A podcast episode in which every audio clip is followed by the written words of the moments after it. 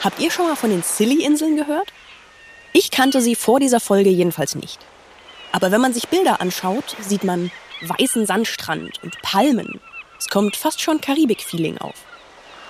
Aber die Scilly-Inseln liegen nicht in der Karibik, sondern vor der Küste Englands. Warum dann das warme Klima und die exotischen Pflanzen? Möglich macht das der Golfstrom.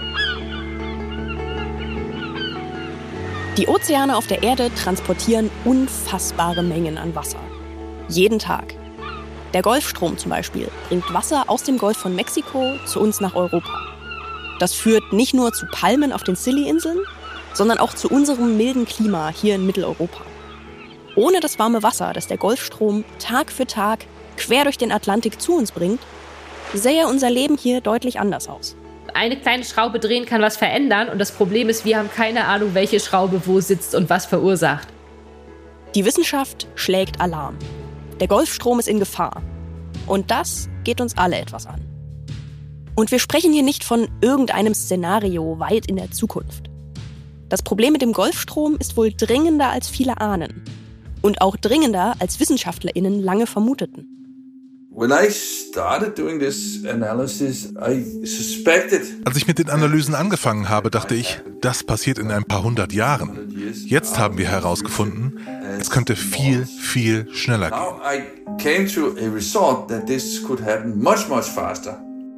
Deshalb müssen wir darüber sprechen.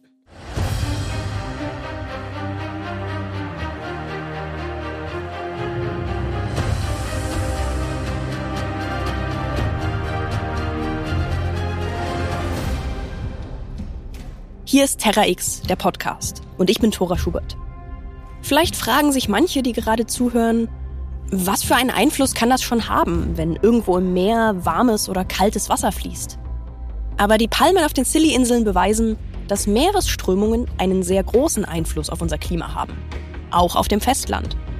Deswegen beschäftigen sich Forschende seit vielen Jahren mit dem Golfstrom und den anderen Meeresströmungen. Und sie haben Sachen herausgefunden, die, sagen wir mal, beunruhigend sind. Ob der Golfstrom wirklich zusammenbricht und was das für Folgen hätte, das klären wir heute.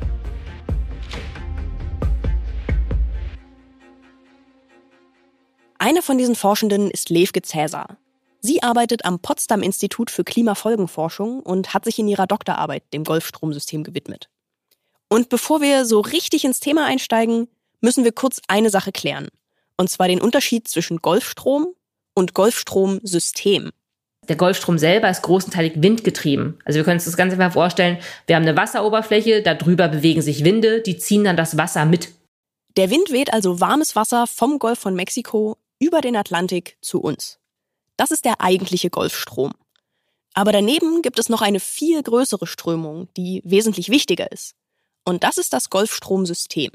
Und da ist das Golfstromsystem ein ganz besonderes Beispiel, weil es durch die einzigartige Struktur der Strömung sogar Energie von der südlichen Hemisphäre durch die Tropen in die nördliche Hemisphäre bringt. Wir gehen jetzt mal mit dem Golfstromsystem auf die Reise. Das Golfstromsystem wird gern mit einem Förderband verglichen, weil es Wasser immer im Kreis transportiert, fast um die ganze Welt. Tun wir mal kurz so, als könnten wir unglaublich lange die Luft anhalten springen rein in die Strömung und lassen uns treiben. Wir starten unsere Reise vor der Küste Südafrikas und lassen uns nach Westen in den Atlantischen Ozean treiben. Dann folgen wir eine ganze Weile der Westküste Afrikas und nähern uns dabei immer weiter dem Äquator. Hier wird das Wasser ziemlich warm und hat außerdem einen hohen Salzgehalt. Aber noch bevor wir am Äquator angekommen sind, biegt die Strömung ab und bringt uns rüber Richtung Südamerika. Jetzt geht es an Brasilien vorbei, dann weiter Richtung Norden bis vor die Küste Mexikos. Hier reisen wir mit dem eigentlichen Golfstrom wieder nach Osten, quer über den Atlantik vor die Küste Europas. In der Zwischenzeit haben wir uns kräftig aufgewärmt und nehmen diese Wärme mit über den Ozean. Da geht es dann weiter Richtung Norden und auf dieser ganzen langen Reise, gerade nach der Überquerung des Äquators, ist es ja so, dass die Luftmassen dann immer kälter werden. Ne? Äquatorregion haben wir ja Temperaturen von 28, teilweise 30 Grad. Aber hier im Norden kühlen Luft und Wasser wieder ab. Und kaltes Wasser hat eine höhere Dichte als warmes Wasser. Es ist sozusagen schwerer. Deshalb sinkt es nach unten in tiefere Meeresschichten. Und wir kommen mit. Hier unten führt das Förderband uns und die vielen kleinen Wasserpäckchen wieder in Richtung Süden, an den Startpunkt unserer Reise. Und der Kreislauf beginnt von vorn. Zumindest für die meisten davon. Im Englischen heißt es Atlantic Meridional Overturning Circulation und die deutsche Übersetzung ist mit atlantischer meridionaler Umweltzirkulation einfach ein bisschen sehr sperrisch. Wobei es das System ganz gut beschreibt, weil es ist ein Strömungssystem im Atlantik und meridional ist einfach das Fachwort für, das bewegt sich in Nord-Süd- oder Süd-Nord-Richtung und das tut dieses Strömungssystem großteilig. Und eine Umweltzirkulation ist es, weil das Strömungssystem, das Golfstromsystem, besteht aus einer Vielzahl von Oberflächen- und Tiefenströmungen. Eine ständige Umwälzung. Das klingt erstmal ganz logisch und eindeutig. Doch dann kam der Moment, in dem die Wissenschaft plötzlich anfing zu zweifeln. Also tatsächlich hat es angefangen mit der Theorie und ich glaube, das war in den 60er, 70er Jahren. Auf jeden Fall hat man dann dieses Strömungssystem angefangen in einfachen physikalischen Gleichungen zu beschreiben und das dann auch erstmal ja, stark vereinfacht, indem man zum Beispiel gesagt hat, okay, wir stellen uns jetzt vor, wir haben einfach nur zwei Wasserbecken, eins für den Nordatlantik, eins für den südlichen Atlantik und gucken mal jetzt, wenn wir sagen, okay, eins hat eine Temperatur äh, X, das andere hat eine Temperatur Y, das andere hat einen Salzgehalt X, das andere hat einen Salzgehalt Y. Wie können wir das mit Physik beschreiben? Und das hat man gemacht und dann hat man gesehen, oh ja, wir können wirklich so ein Strömungsmuster sozusagen tatsächlich auch beschreiben. Aber wir sehen aus den Gleichungen auch, dass sozusagen die Art und Weise, wie das jetzt in der Realität fließt, nämlich dass wir der Oberflächenstrom nach Norden geht und der Tiefenstrom nach Süden, das muss nicht sein. Die Physik sagt, es kann auch genau umgekehrt sein. Das Golfstromsystem ist also gar nicht so naturgegeben, wie man vielleicht denken könnte. Ein umgekehrter Golfstrom wäre rein physikalisch möglich. Oder auch gar kein Golfstrom. Schon vor Jahrzehnten war klar, das hätte immense Folgen. Wie gesagt, es ist 30, 40, 50 Jahre her, dass diese ersten Ideen dazu kamen. Und in ganz, ganz einfachen mathematischen Modellen, also die wirklich, die kann man halt mit ein paar Gleichungen beschreiben und auch sogar noch im Kopf äh, berechnen. Und das hat man dann aber in komplexeren Klimamodellen immer wieder getestet. Und egal wie komplex das Klimamodell wurde, immer wieder hat man gesehen, oh ja, es ist zumindest möglich, dass diese Strömung aufhört zu fließen. Wenn wir dafür sorgen, dass der Nordatlantik zu süß wird, zu wenig Salz hat. Wir müssen einmal kurz klären, was jetzt Salz damit zu tun hat. Salz spielt eine immens wichtige Rolle für Meeresströmungen. Lassen wir uns das einmal von Peter Didlefsen erklären. Er forscht an der Uni Kopenhagen zum Golfstromsystem. Genauer gesagt beschäftigt er sich mit dem Moment, in dem das Wasser eine so hohe Dichte bekommt, also so schwer wird, dass es in tiefere Schichten absinkt. Wasser kann aus zwei Gründen schwer sein. Entweder es ist kalt, weil es die Wärme an die Luft abgegeben hat, oder es ist salzig.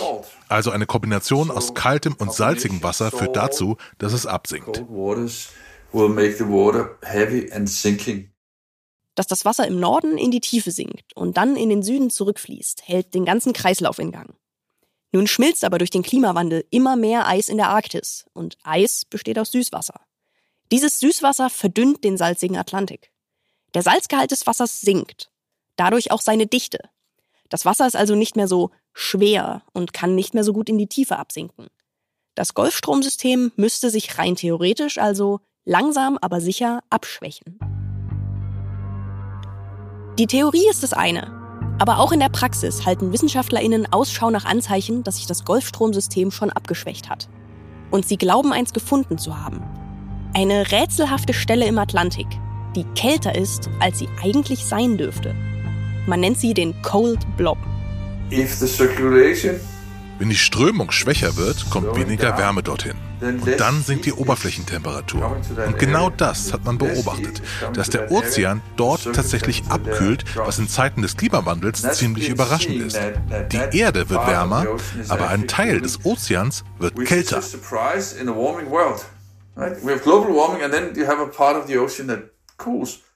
Das kommt bestimmt nicht nur mir bekannt vor.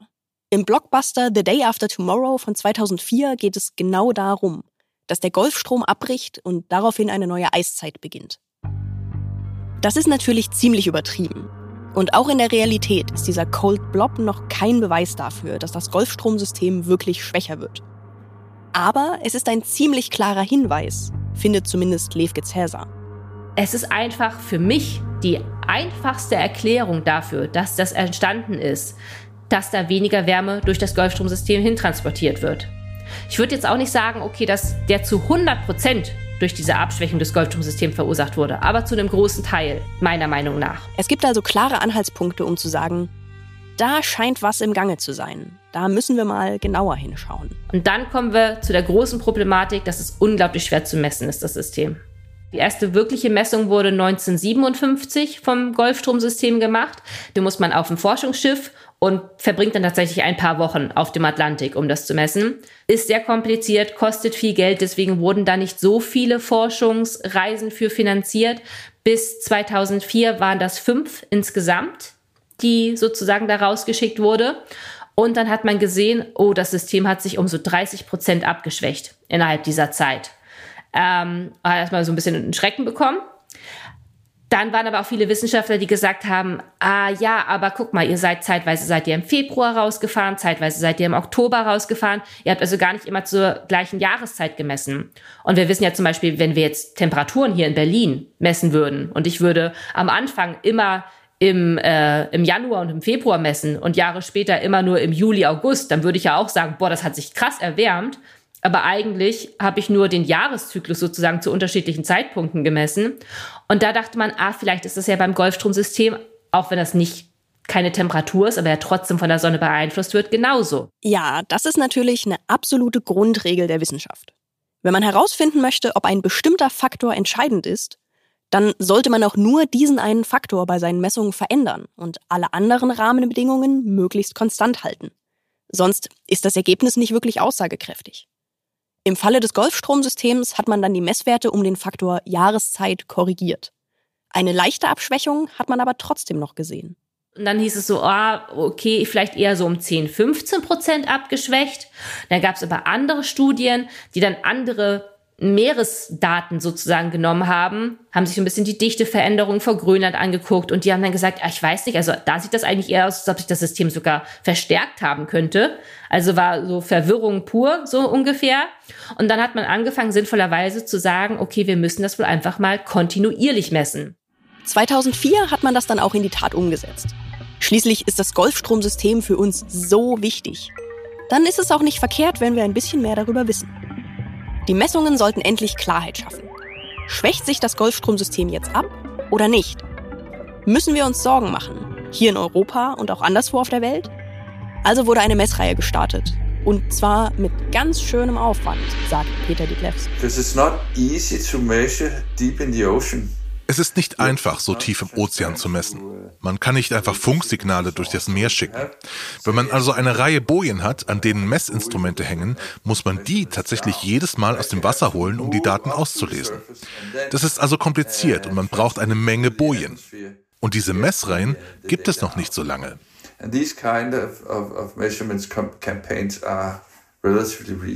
Naja, inzwischen fast 20 Jahre. Inzwischen müssten wir doch ziemlich genau wissen, was jetzt mit dem Golfstromsystem los ist. Doch das Meer gibt seine Geheimnisse anscheinend nicht gerne preis. Levke Cäsar sagt, es gibt viele Messergebnisse. Aber leider sind auch die nicht so aussagekräftig, wie man sich das erhofft hatte. Und das zeigt tatsächlich auch eine Abschwächung des Golfstromsystems seit 2004 bis jetzt um so ich glaube auch so 15 bis, ja, 15 bis 20 Prozent, zeigt aber auch, dass das ganz schön stark variiert, nicht nur innerhalb eines Jahres, sondern auch von Jahr zu Jahr. Es gibt also mal Jahre, in denen das Golfstromsystem sehr stark ist und dann Jahre, in denen es schwächer ist. So ungefähr wie wir ja auch manchmal heißere Jahre haben und dann kältere. Und deswegen sind sich die Forschenden bis heute noch uneinig. Aber in der Variabilität ist eine, äh, ist ein, äh, Ab ein abschwächender Trend zu erkennen. Also ähm, im Moment weiß man noch nicht, ist das natürliche Variabilität oder ist das vom Menschen gemacht? Das ist Andreas Schmidtner, ein Klimawissenschaftler, der an der Oregon State University in den USA forscht. Auch er sagt, ja, grundsätzlich sieht man in den Daten, dass die Strömung schwächer wird. Aber sie schwankt eben auch so stark von Jahr zu Jahr, dass man nicht sicher sein kann. Ist das wirklich ein eindeutiger Trend oder ist das nur Zufall, dass die Messwerte jetzt die letzten Jahre im Durchschnitt eben ein bisschen runtergegangen sind? Wir haben für diese Folge mit unterschiedlichen WissenschaftlerInnen gesprochen. Und tatsächlich schätzen sie die Lage auch unterschiedlich ein. Levke Cäsar ist sich ziemlich sicher, dass das Golfstromsystem jetzt schon schwächer geworden ist. Auch Andreas Schmidtner sagt, die Datenlage ist zwar noch ein bisschen unsicher, aber es ist auf jeden Fall konsistent mit diesen ursprünglichen ähm, Forschungsergebnissen und bestätigt diese, zumindest in meiner Sicht. Und dann gibt es noch Leon Schaffig von der Universität in Stockholm. Der Ozeanforscher ist eher skeptisch, ob man wirklich schon von einer Abschwächung sprechen kann. Uh, it's like trying to predict a storm without even have seen a storm. Es ist, als würden wir einen Sturm vorhersagen, ohne zu wissen, wie ein Sturm eigentlich aussieht. Wir haben eigentlich keine Daten, die wirklich eine Abschwächung belegen. Alle Modelle vom Weltklimarat, die wir verwenden, zeigen, dass sich das Golfstromsystem bis zum Jahr 2100 abschwächen wird. Aber wenn man dieselben Berechnungen für höhere Breitengrade macht, sieht es nicht so aus. Das System schwächt sich ab, aber kommt dann wieder. Wie umstritten das Thema ist, hat man erst kürzlich wieder gesehen. Eine Studie kam zu der Einschätzung, dass das Golfstromsystem wahrscheinlich noch in diesem Jahrhundert zusammenbricht. Als Reaktion gab es ziemliche Aufregung in den Medien, aber auch Kritik aus der Wissenschaft an den Berechnungen in der Studie. Es ist eine wahnsinnig schwierige Aufgabe, hier Prognosen anzustellen. Wie genau Forschende versuchen, den Zeitpunkt des Zusammenbruchs zu berechnen, klären wir später noch. Unterm Strich sprechen aber auch jetzt schon viele Anzeichen dafür, dass das Golfstromsystem mindestens in Zukunft schwächer wird. Man kann es sich theoretisch herleiten. Und es gibt den Cold Blob, den merkwürdig kalten Bereich im Atlantik, der mit den Meeresströmungen zusammenhängen könnte. Der Weltklimarat ist sich zumindest sicher, wir müssen uns darauf vorbereiten, dass bald weniger warmes Wasser durch den Atlantik fließt. Was bedeutet das für uns? Ich habe jetzt schon ein paar Mal erwähnt, dass so eine Abschwächung weitreichende Folgen hätte. Und zwar nicht nur in Europa, sondern weltweit. Höchste Zeit, da mal konkreter zu werden. Was würde dann passieren? Das Problem ist natürlich, wir haben jetzt halt nur unsere eine Erde. Ne? Normalerweise würden wir uns sagen, hey, wir machen uns eine zweite Erde, da bringen wir den Golfstrom, das Golfstromsystem komplett zum Erliegen und dann gucken wir, was passiert. Können wir nicht machen. Aber es gibt eine andere Möglichkeit. Denn wir können in die Vergangenheit schauen. Um genau zu sein, 12.000 Jahre in die Vergangenheit. Andreas Schmidtner und Peter Ditlevsen nehmen uns mit. Viel von dem, was wir wissen über die Folgen einer Abschwächung des äh, Zirkulationssystems, wissen wir von der Paläoklimaforschung. Paläoklimaforschung beschäftigt sich mit dem Klima im Laufe der Erdgeschichte. Und da müssen wir kurz ein paar Begriffe auseinandernehmen. Eine Eiszeit ist definiert als eine Zeit, in der der Nord- oder der Südpol oder beide dauerhaft vereist sind. Aktuell leben wir also in einer Eiszeit. Während einer Eiszeit ist es aber nicht immer gleich kalt. Man unterscheidet innerhalb der Eiszeit zwischen Warmzeiten und Kaltzeiten. Aktuell befinden wir uns in einer Warmzeit innerhalb der Eiszeit. Und wenn wir umgangssprachlich von Eiszeit sprechen, dann meinen wir eine Kaltzeit innerhalb der Eiszeit. Die letzte dieser Kaltzeiten war vor etwa 12.000 Jahren. Anhand geologischer Daten wissen wir relativ sicher, dass am Ende der letzten Kaltzeit das Golfstromsystem schon einmal deutlich schwächer war als jetzt. Was damals passiert ist, könnte also Hinweise darauf geben, was heute passieren könnte. Yes, and it turns out that very violent climate changes have in der Kaltzeit hat sich das Klima sehr, sehr abrupt gewandelt. Das waren enorme Veränderungen um die 10 Grad Temperaturunterschied im Nordatlantik innerhalb eines Jahrzehnts. Zum Vergleich, unser heutiger Klimawandel sind etwa anderthalb Grad in einem Jahrhundert. Das sind also wirklich gewaltige Veränderungen. Compare that to modern climate change, which is something like one and a half degree in a hundred years. So these are huge changes. Natürlich waren damals auch noch ganz viele andere Faktoren anders. Eins zu eins mit heute vergleichen kann man das nicht. Und es wird auch sehr sicher in den nächsten Jahrhunderten keine neue Kaltzeit in Europa ausbrechen. Aber trotzdem sieht man in diesen Daten aus der Erdgeschichte, was sich grundsätzlich ändern kann, sagt Leon Schäffig von der Uni Stockholm. During a slowdown, we expect that the North Atlantic, at least, at least higher latitudes, to get colder. Bei einer Abschwächung wird der Nordatlantik kälter, zumindest die höheren Breitengrade, denn die kriegen nicht mehr so viel Wärme ab. Weniger Wärmezirkulation beeinflusst die ganze nördliche Hemisphäre, uh, aber besonders den Nordatlantik, die Nordmeere und natürlich Skandinavien. Uh, besonders da müssen sich die Menschen also Gedanken machen, wie sie sich anpassen. Und vielleicht ist es deswegen auch besonders für Leon Scheffig ein Thema in Stockholm und für Peter Dietlefsen in Kopenhagen. You can compare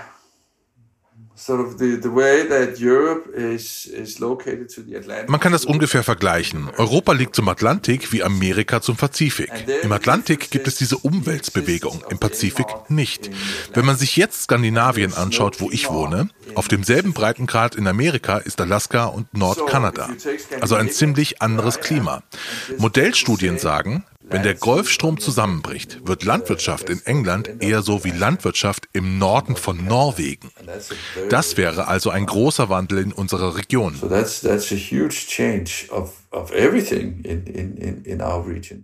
Genau durch diesen Effekt entsteht wahrscheinlich der Cold Blob, diese kalte Stelle im Atlantik.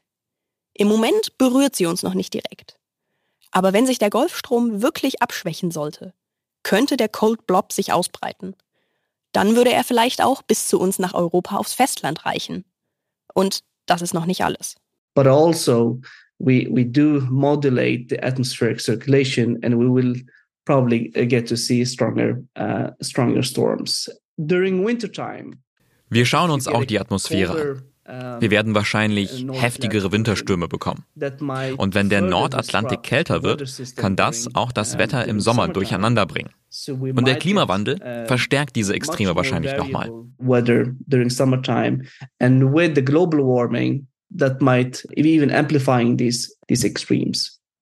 Für uns in Europa könnte das sogar noch viel entscheidender sein, sagt auch Levke Cäsar. Die Effekte, die für uns relevant sind, sind wahrscheinlich nicht die einer Änderung der Durchschnittstemperatur, sondern eher die, die die Dynamik in der Atmosphäre auch mit beeinflussen. Und das sind einerseits diese Winterstürme, sind aber auch Ideen, dass tatsächlich so eine Kälteblase im Sommer über dem Nordatlantik für uns Hitze extremer verursachen kann bisschen verwirrend, aber das hängt damit zusammen, dass es dann ein atmosphärisches Muster sozusagen begünstigt, also der Jetstream da oben, dass der sich dann so arrangieren würde, dass wir viel mehr warme Luft aus äh, dem Süden bekommen würden.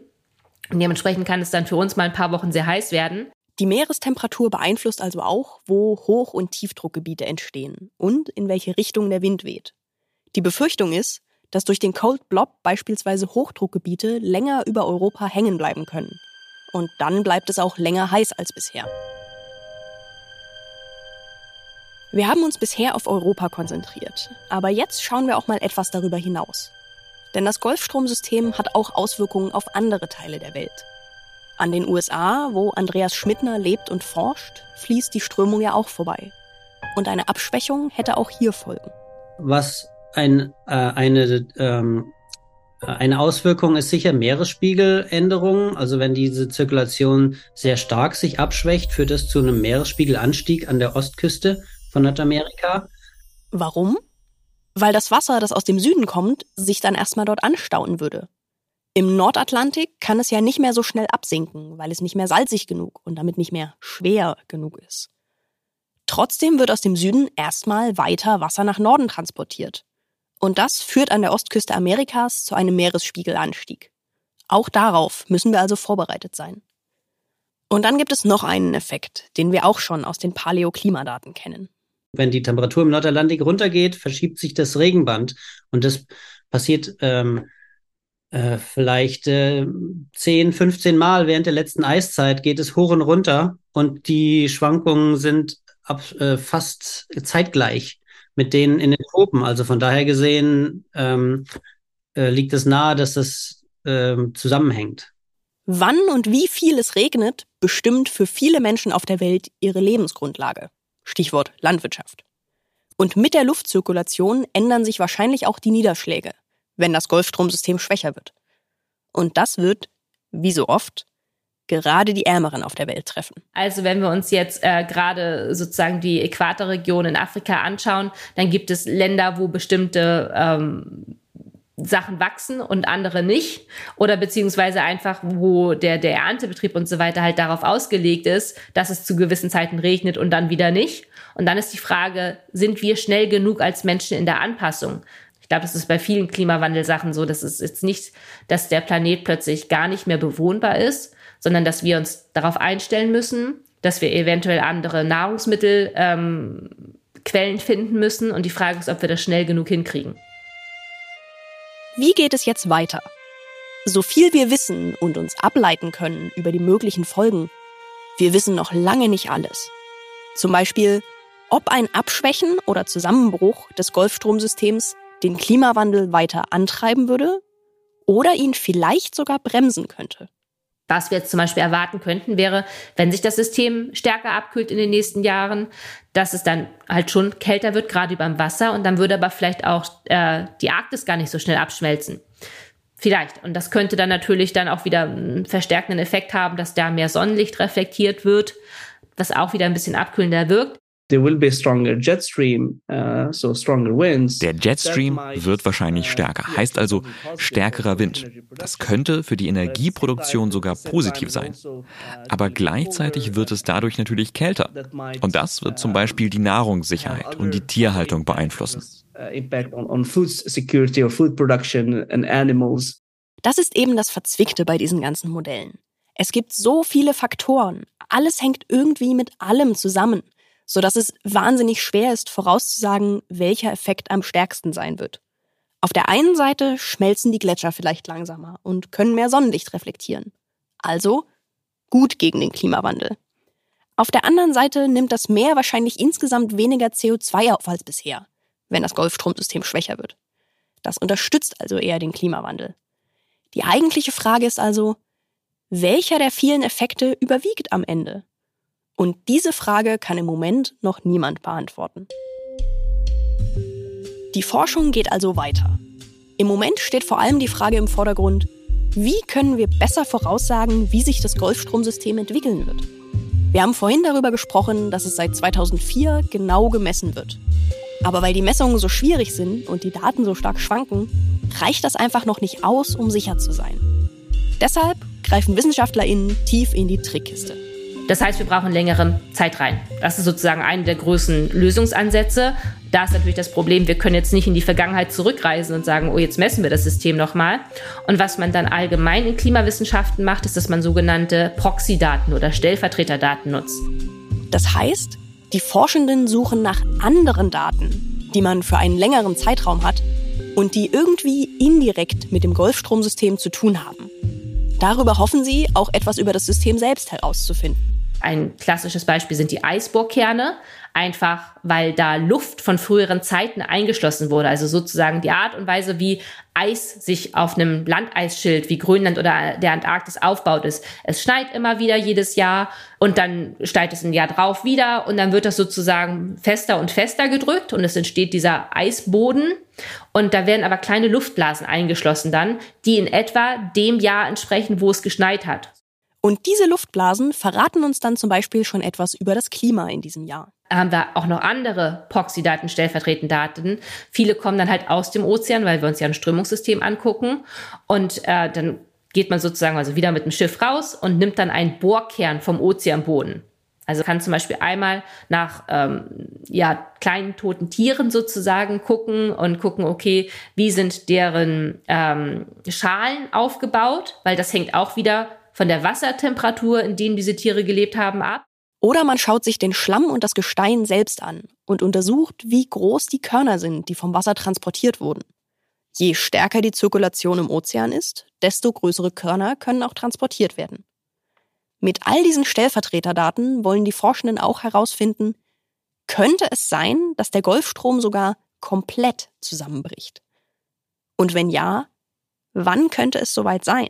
Das ist leider etwas sehr Frustrierendes, weil das etwas ist, was sehr schwer ist, exakt zu bestimmen. Der dänische Forscher Peter Dietlefsen und sein Team haben es trotzdem versucht und mit ihrer Studie diesen Sommer ordentlich für Aufsehen gesorgt. Now all the models show Alle Modelle zeigen, dass wenn man genug Süßwasser in den Atlantik gibt und das Wasser dadurch nicht mehr absinken kann, dann bricht die Zirkulation zusammen. In allen Modellen ist das so. Aber der Zeitpunkt ist immer ein anderer. Das ist die Herausforderung, den zu bestimmen. Wann wird das sein? Peter Dietlefsen sagt, vom Ergebnis der Studie war er selbst überrascht. Als ich mit der Analyse angefangen habe, dachte ich, das wird vielleicht in ein paar hundert Jahren passieren, so wie die Modellstudien das bis jetzt auch vorhersagen. Aber ich bin zu dem Ergebnis gekommen, es könnte auch sehr, sehr viel schneller gehen. Theoretisch in einem Zeitraum von 30 Jahren. Und das hat natürlich viel Aufmerksamkeit erregt. And that's of course also why this, uh, this study got such a, a, a large attention. Ganz grundsätzlich haben auch Peter Dietlefsen und sein Team das gleiche gemacht wie viele andere. Sie haben sich Stellvertreterdaten gesucht, die ihnen etwas über die Stärke des Golfstromsystems in den letzten Jahrzehnten verraten. So what we need to do is to use what we have measured wir müssen eben die Daten nutzen, die wir zur Verfügung haben, und zwar die Oberflächentemperatur im Ozean. Seit mehr als 100 Jahren messen Schiffe, wie warm ist das Wasser, durch das wir gerade segeln. Und wenn man eine Stelle im Ozean findet, deren Oberflächentemperatur Rückschlüsse auf die ganze Zirkulation zulässt, dann nennen wir das einen Fingerabdruck. This is what we call a fingerprint. Mit diesem Fingerabdruck haben die dänischen ForscherInnen dann eine lange Zeitreihe erstellt und ausgerechnet, wie sich das Golfstromsystem theoretisch weiterentwickeln müsste. Und das Ergebnis? Fast sicher wird es noch in diesem Jahrhundert zusammenbrechen. Höchstwahrscheinlich irgendwann zwischen dem Jahr 2025 und dem Jahr 2095. Das würden viele von uns also noch miterleben. Diese Studie hat auch deswegen Wellen geschlagen, weil der Weltklimarat da bisher deutlich zurückhaltender ist. Der geht zwar auch davon aus, dass sich der Golfstrom abschwächt, sagt aber, mit 90-prozentiger Wahrscheinlichkeit bricht er in diesem Jahrhundert nicht zusammen. Also, wie erklärt sich Peter Dietlefsen, dass seine Studie zu einem so viel drastischeren Ergebnis kommt als der Weltklimarat? Er sagt, die Modelle, mit denen der Weltklimarat rechnet, sind nicht auf dem neuesten Stand. Es gibt einen schönen 1 zu 1 Zusammenhang zwischen CO2-Konzentrationen, Treibhausgasen und höherer Temperatur. Sehr linear. Aber ein Abbruch des Golfstromsystems, das ist ein Kipppunkt. Da hören diese linearen Zusammenhänge auf. Dann verändern sich die Dinge viel schneller und die Klimamodelle sind nicht sehr gut darin, solche nicht linearen Veränderungen zu beschreiben. Das könnte eine Erklärung sein. Aber und das weiß Peter Dietlefsen auch selbst. Es überzeugt nicht alle seine Fachkolleginnen. Auch Levke Cäsar sieht seine Studie kritisch. Da gibt es ein paar ja, Feinheiten, wo man sagen kann, die haben Annahmen getroffen. Schwierig ist, ob man die wirklich so unterstützen kann. Das heißt, dementsprechend äh, würde ich der Studie nicht zustimmen. Es ist aber auch nicht, dass ich sagen kann, oh, die Studie hat Quatsch gemacht und das kann gar nicht richtig sein. Das ist eher so ein, da sind noch viele Unsicherheiten mit dabei. This is uncertain and it's a discussion and that's es ist unsicher und man kann darüber diskutieren. Das war auch eine Hauptkritik an unserer Arbeit, dass es sehr unsicher ist, ob wir wirklich einen Fingerabdruck gefunden haben. Und es ist nur eine Studie, die eben unsere Erkenntnisse erweitert. Ich würde sehr gerne sagen, dass ich 100% überzeugt bin, dass wir einen richtigen Fingerabdruck gefunden haben. Aber das kann ich nicht.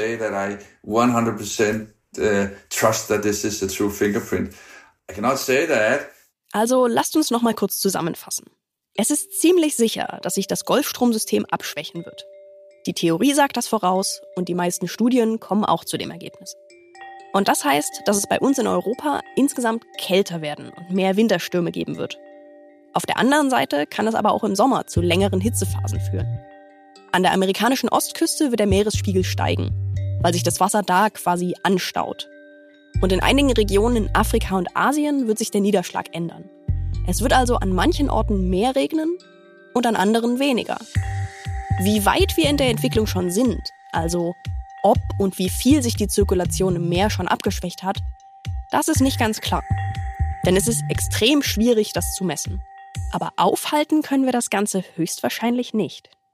Aber wenn wir das mitbekommen, können wir uns darauf einstellen. Und das ist vielleicht auch wieder so der Punkt. Ähm, es gibt zum Beispiel jetzt ja Studien, die zeigen, okay, im Zuge des Klimawandels äh, Weinanbau in Südengland wird auf jeden Fall möglich sein. Nicht, wenn das Golfstromsystem abbricht. Dann wird das sicherlich ein paar Jahrzehnte lang nicht möglich sein, beziehungsweise es wird dann halt auch erstmal kälter. Diese ganzen Messdaten von der Erde, die brauchen wir, um unsere Ideen vom Verständnis vom Erdsystem zu überprüfen. Weil manchmal ist es so, dass man eine Idee hat, einen Zusammenhang, der auf dem Papier Sinn ergibt und dann vergisst man aber irgendeinen wichtigen Punkt, der in der Realität eine Rolle spielt und dafür, dafür sorgt, dass es in der Realität ganz anders ist. deswegen müssen wir halt immer mal wieder kontrollieren sozusagen.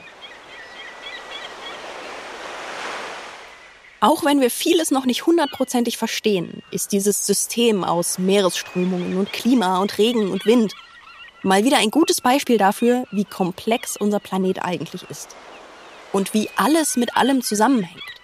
Nur weil sich ein paar Wasserpakete aus dem Süden aufmachen und über die halbe Welt schwimmen, können ganz woanders Landwirte ihre Pflanzen anbauen, weil es da dann häufiger regnet. Es zeigt aber auch, wie viel durch Menschenhand aus dem Gleichgewicht gebracht werden kann. Denn am Ende ist es, wie so oft, der Klimawandel. In dem Fall durch die Eisschmelze am Nordpol, die das ganze System ins Wanken bringt. Sich dieses hochkomplexe System mal in Ruhe anzuschauen das flößt einem nochmal ganz neuen Respekt vor dem Planeten ein, auf dem wir wie selbstverständlich leben. Mir geht es zumindest so.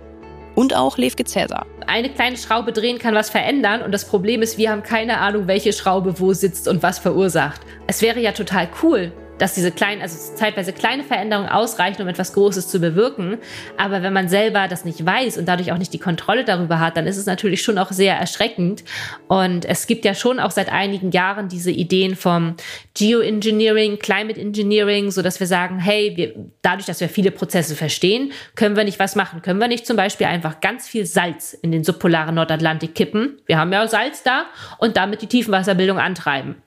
Und das zeigt aber leider, dass, äh, obwohl wir so viele Menschen mittlerweile sind und so viel machen, die Dimensionen des Planeten sind so groß. Erstmal wissen wir nicht, was dann noch alles passiert, weil da gibt es dann vielleicht eine Menge Meeresbewohner, die sagen, äh, bitte, was soll ich denn mit diesem ganzen Salzwasser hier? Und wir wissen dann nicht, gerade weil das halt nicht kein kontinuierlicher Prozess ist, sondern diese einzelnen lokalen äh, Ereignisse, wann genau müssten wir das Salz reinpacken? Viel zu viel. Also das zeigt, zeigt leider immer, also wenn wir mal wirklich was bewusst machen wollen, dann wird es sehr, sehr schwer, gezielt Ergebnisse sozusagen zu verursachen. Ich meine, wir, wir ändern ja gerade ganz viel dadurch, dass wir CO2 emittieren wie sonst was.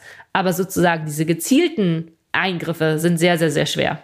Tja, wieder was zum Nachdenken. Mit diesem Gedanken verabschiede ich mich für heute. Besonders großer Dank gebührt Levke Cäsar vom Potsdam Institut für Klimafolgenforschung. Und natürlich auch ihre Fachkollegen Peter Dietlefsen, Andreas Schmidtner und Leon Schaffig. Und ich danke euch fürs Zuhören und fürs Einlassen auf die Reise mit dem Golfstromsystem. Vielleicht nehmen wir ja alle etwas von der Reise mit. Zum Beispiel, wie wichtig die Ozeane für unser Leben sind. Auf eine Art und Weise, die viele bisher nicht so richtig auf dem Schirm hatten. Und was alles auf dem Spiel steht, wenn wir hier nicht genau hinschauen. Mein Name ist Thora Schubert und ich hoffe, ihr seid auch bei der nächsten Folge wieder mit dabei. Ich bin es jedenfalls. Man hört sich. Dieser Podcast ist eine Produktion von Kugel und Niere im Auftrag des ZDF.